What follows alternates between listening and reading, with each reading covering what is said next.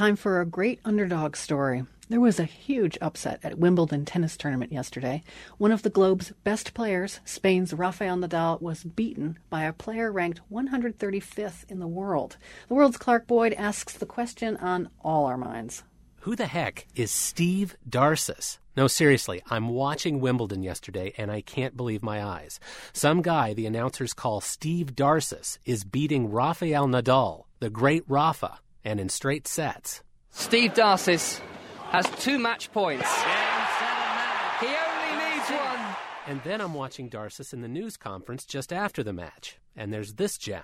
Nobody was expecting uh, my win today, I think. That's an understatement, Mr. Darcis. So the first thing today, I get a hold of Chris Dennis. He's courtside at Wimbledon for the BBC World Service. Chris, I ask, Steve Darcis? A relatively little known Belgian, Steve Darcy, and we've been told reliably by the man himself today that actually the, the surname is pronounced Darcy. So I'm assuming that all the uh, uh assembled journalists there are having a crash course in who is Steve Darcy and, and what can we find out about him. Yes, they are. Uh, we've been some, doing some digging today, and uh, he's 29. He's from the French-speaking part of Belgium, uh, Liège, which is a small, very quaint town. Ah, Liège. That's where Charlemagne may or may not have been born. Also, Liège has really good waffles, and I'm talking by Belgian waffle standards. I know, I lived in Belgium for a couple of years. And now, well, Liège has got Steve Darcy, the giant killer.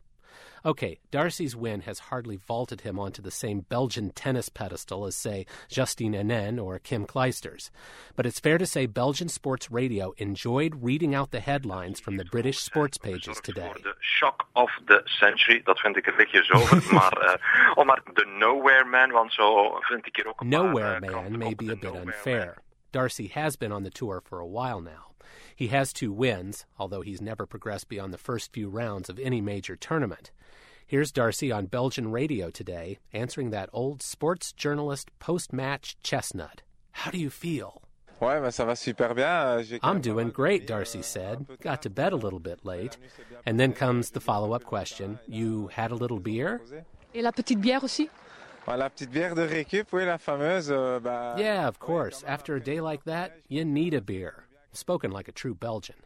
Well, while folks back home celebrated, Darcy himself was enjoying the Wimbledon limelight. The BBC's Chris Dennis says he saw a famous BBC TV anchor, Sue Barker, interviewing Darcy on the stadium roof. And there was a massive crowd assembled, craning their necks. Everybody was saying, Oh my word, that's Sue Barker. But who on earth is she interviewing? And then there was a ripple went round the crowd saying, oh my goodness, it's that chap. What's his name? Oh, then, then all of a sudden somebody who knew their tennis would say, well, it's Steve Darcy, of course, the guy that beat Nadal yesterday. And then the whisper went round the crowd, and before we knew it, everybody was muttering the words Steve Darcy. Next up for Mr. Darcy, Lukasz Kubot of Poland.